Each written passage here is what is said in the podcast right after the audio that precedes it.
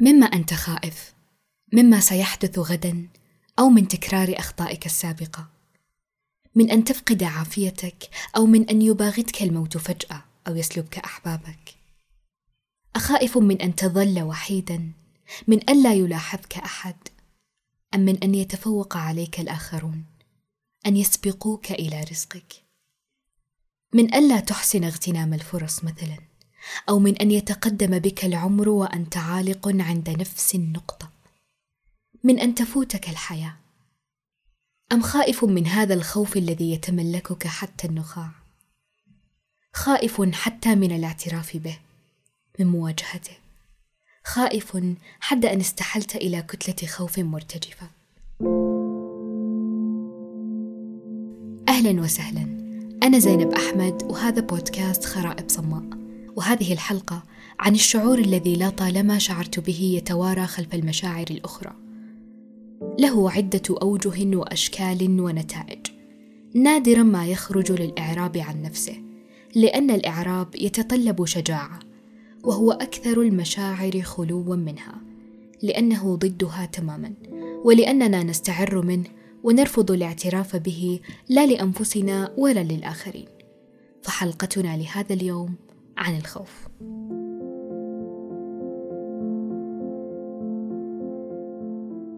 ما أشد تعاسة الخوف. سأروي لكم قصة من قرية السلاحف. قصة سلحفاة لم يسمحوا لها حتى بإخراج رأسها خارج قوقعتها. سلحفاة تكره قوقعتها. لأنها موقنة بأنها لن تتمكن من الخروج منها اطلاقا. ولدت ولم تبصر الحياة. فقد كانت الحياة بأكملها مظلمة. حتى ظنت أنها عمياء. وبعد مدة تعلمت كيف تخرج رأسها خارج القوقعة. وليتها لم تخرج. فقد فتنت بالعالم الخارجي. وأبت نفسها إلا أن تخرج إليه وتتمتع به. كبرت كثيرا إلا أن قوقعتها ظلت ثابتة. تضغط على جسدها تشد على عنقها تمنع تنفسها وتعيق تحركها. فلم تتمكن من أن تخطو خطوة واحدة خارج السياج الذي رسم لهم. هذا السياج الذي يحدد منطقتهم الآمنة. كلما سألت عائلتها واصدقائها السلاحف هل من خلاص لنا من هذا الضيق؟ هل لنا أن نتحرر من هذه القوقعة المزعجة؟ نظروا إليها كجحودة متمردة وصاحوا بنبرة مؤنبة. يجب أن تكوني ممتنة لهذه القوقعة التي تحميك من الشرور والأضرار. وكلما سألتهم عن أي أضرار تتحدثون؟ لا تجد منهم إجابة واضحة. ذات يوم قالت أمها لتسكت تساؤلاتها المستمرة نحن السلاحف بطيئو الحركة وإذا ما تعرضنا لأي ضرر مفاجئ فلن نتمكن من الهرب سريعا لحماية أنفسنا. لذلك نحتمي بقوقعتنا. فقالت لها ماذا لو لم أكن بحاجة للاختباء أو حتى الهرب؟ ماذا لو كنت أريد المواجهة؟ ماذا لو لم أكن بطيئة الحركة كما تدعون؟ ماذا لو كانت هذه القوقعة السخيفة هي ما يعيق حركتي؟ ثم أي ضرر هذا الذي قد يأتيني وأنا داخل السياج؟ أليست منطقتنا الآمنة كما تدعون؟ انخاف من أنفسنا أيضا. ألا ترين أنك تبالغين في الحيطة والحذر؟ ماذا لو كان ثمن هذا الإسراف هو طمأنينتنا؟ أي ماذا لو كان السبب الوحيد الذي يهدد طمأنينتنا هو إسرافنا في الحيطة والحذر؟ وكان ردها ككل مرة. أنا والدتك ومسؤولة عن سلامتك. ولما ضاقت ذرعا بهذه القيود قررت أن تخرج خارج السياج بل خارج القوقعة أيضا. تحررت منها تماما. فصاحت السلاحف مؤنبات ومحذرات لكنها لم تسمع شيئا فقد كان فرحها بالحرية فوق كل حاسة. ولأول مرة شعرت بروحها تتنفس. لا شيء يعيقها وأخيرا ليست خائفة من شيء. أخذت تردد أناشيد الحرية خلف السياج وتحاول إغواء عائلتها للانتقال معها. وكيف أنها كانت محقة في أن القوقعة عائق وأن هناك عالم رائع خلف السياج ينتظرهم.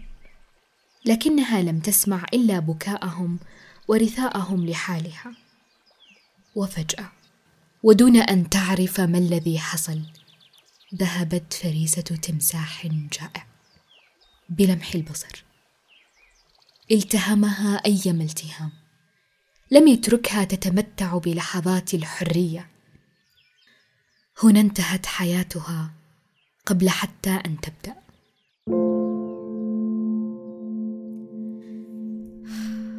الخوف. ما هو الخوف؟ يئست من محاولة إيجاد تعريف منصف له. تعريف يضمه وأبعاده الشعورية المختلفة. الخوف عصي على التعريف. مجموعة مشاعر في شعور. شبح ضخم متجلبب بعباءة سوداء كثيفة. لا تدرك له شكلا أو غاية. يستوطن صدرك بكل ما أوتي من وحشة فلا تعرف لإزاحته طريق. يقف بكل ما أوتيت قدميه من ثقل وهيبة على كتفيك المتعبتين. يستلقي تارة على صدرك فيملأه الما وضيقا. ويعتصر أفكارك بيديه الشاحبتين تارة أخرى فلا يبقي فيها فسحة من أمل أو طمأنينة. يقترب من أذنيك بأسنانه القذرة المتعفنة. وشفتيه الجافه إلا من لعابه الذي يسيل ويتناثر في الهواء مع كل كلمة. يهمس في أذنيك كل يوم آيات الرعب والفزع. اتركها مسمومة ملوثة ببصاقه. يتنقل بين أعضائك فاعلا فيها ما يشاء. يقيدك ويستنزف طاقتك. وأنت مستسلم له ليس لضعفك بالضرورة ولكن لجهلك بكل ما يحصل. يقتات الخوف على جهلك هذا ينسج خيوط عباءته من هذا الجهل.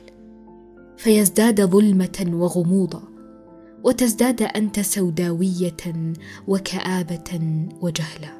بناء على رغبته في معانقتك وضمك تحت عباءته. بعض من مخاوفنا كانت نتيجة لتجارب مريعة تعرضنا لها وملأتنا رعبا. وبعض منها ورثناها ممن هم حولنا وكبرنا معتقدين بخوفنا منها. وبعضها نخافها لمجرد أننا نجهلها. قلما يسأل الإنسان ويتفكر في أسباب خوفه. ومن أين نشأت؟ ما هي درجة هذا الخوف؟ وإلى أي حد يؤثر على حياته سلبا أو ايجابا؟ قبل مدة قررت أن أتتبع تسلل الخوف في حياتي بكل تفاصيله. قبل أن يحجبني بعباءته اللعينة ويعمي بصيرتي. والحق أنني تعلمت أشياء مذهلة.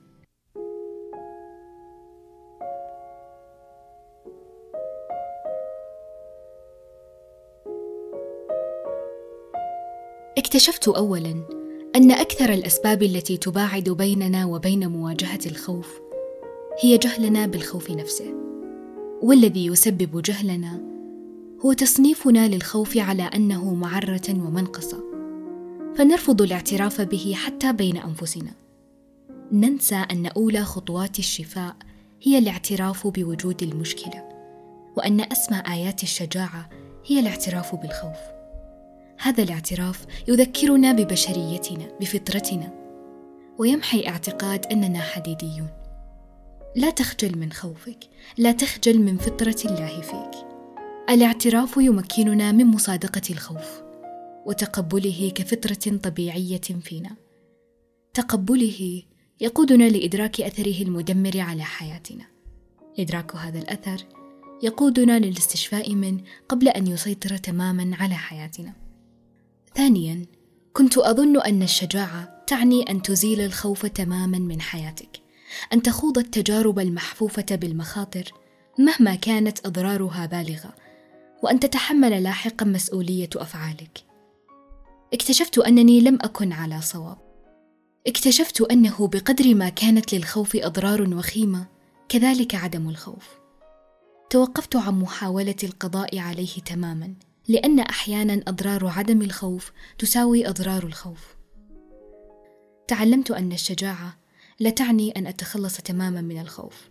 الشجاعة أن تمتلك قدرا كافيا من الجرأة والرغبة في القيام بشيء ما وتمتلك في المقابل وبنفس القدر حيطة وحذر. صديقتنا السلحفاة اعتدت بشجاعتها ورغبتها في تجربة أشياء جديدة. وضربت بوصايا من هم حولها عرض الحائط. انطلقت دون أدنى حيطة أو حذر فكانت عاقبتها وخيمة. متى ما زادت الجرأة على الحيطة والحذر أصبحت متهورا. ومتى ما زادت الحيطة والحذر على الجرأة أصبحت جبانا. الشجاعة أن تتساوى كفتي الميزان.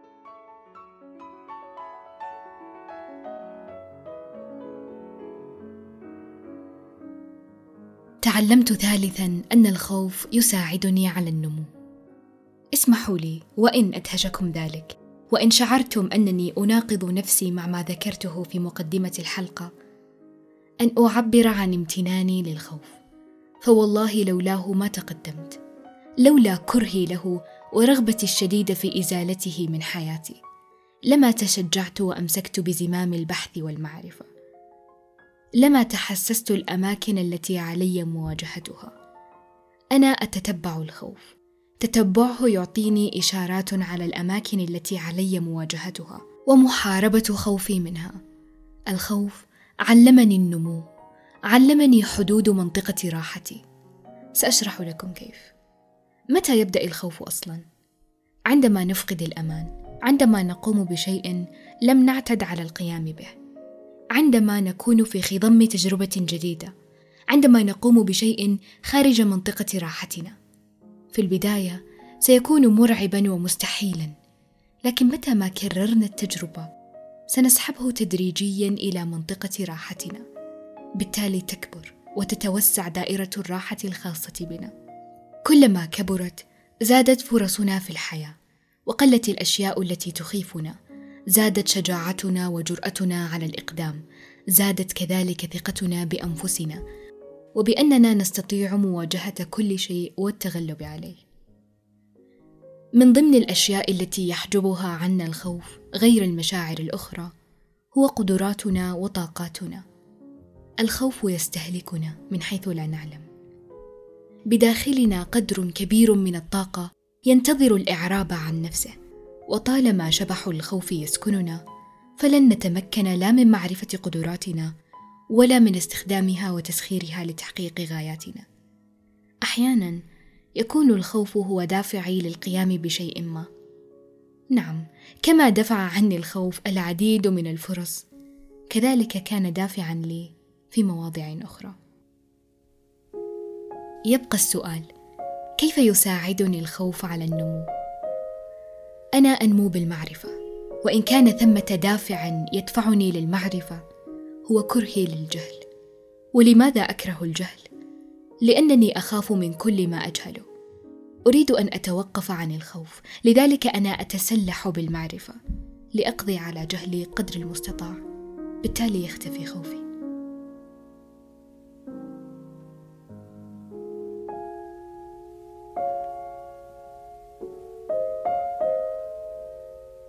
تعلمت رابعا أن عدم تحمل المسؤولية خوف وكذلك الإسراف في تحملها خوف آخر. جميعنا نعلم أن الخوف يمنعنا من تحمل المسؤولية يجعلنا اتكاليين وغير قادرين على تحمل مسؤولية أخطائنا في الحياة بل نلقي باللوم على الآخرين. لكن ماذا عن الإسراف في تحمل المسؤولية؟ أليس نابعا هو كذلك من خوف؟ كثيرا ما أرى ذلك في الأمهات بما فيهم أم صديقتنا السلحفاه التي تحاول السيطرة على الجميع بغرض حمايتهم. رغبتها في هذه السيطرة منطلقة من خوفها ولأنها بالطبع لن تتمكن من ذلك اطلاقا يزداد خوفها. فهي في دوامة خوف لا تنتهي. بما أنها مولعة بالسيطرة كان من المفترض أن تحاول السيطرة على خوفها بدلا من محاولة السيطرة على الأحداث. وأحيانا نبالغ في تحمل المسؤولية حتى أن نتمادى في لوم أنفسنا. الشجاعة أن تعترف بخوفك وتتخذ خطوة لحلها. كثرة اللوم والعتب على النفس لا فائدة منها. يبقى السؤال كيف نتخلص من الخوف؟ يقولون إذا أردت التخلص من الخوف عليك بالمواجهة. لكن ماذا لو زادت المواجهة من رعبنا؟ ماذا لو كانت المواجهة سيئة؟ إلى درجة تزيد خوفنا بشكل أكبر وتعدم كل رغبة أخرى بداخلنا في تكرار المحاولة. فينتهي بنا الحال فرائس تماسيح جائعة كصديقتنا السلحفاة التي وبكل تأكيد أصبحت مصدر رعب إضافي لأصدقائها السلاحف بعد أن شهدوا ما حدث معها. أتعتقدون أنهم سيمتلكون شجاعة مواجهة الخوف والخروج للعالم مرة أخرى؟ هذا ما كنت أفكر فيه من مدة وهذا هو موضوع حلقتنا القادمة. قلت في المقدمة أن للخوف أبعاد شعورية مختلفة وأن هناك العديد من المشاعر التي إما تولد من الخوف أو تسبب الخوف أو يختبئ خلفها. المهم أن لها علاقة بالخوف بشكل أو بآخر. لذلك ليس فقط الحلقة القادمة بل العديد من الحلقات القادمة ستكون امتدادا للخوف.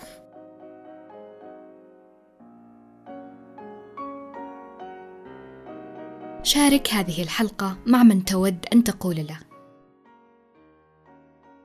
لا عيب في الخوف يا صديقي إن تمكنا من رؤيته من زوايا مختلفة.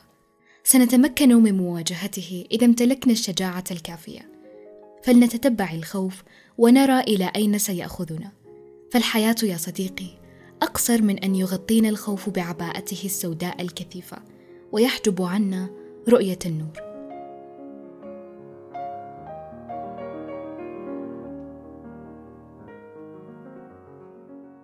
هذه الحلقة من إعدادي وتقديمي أنا زينب أحمد.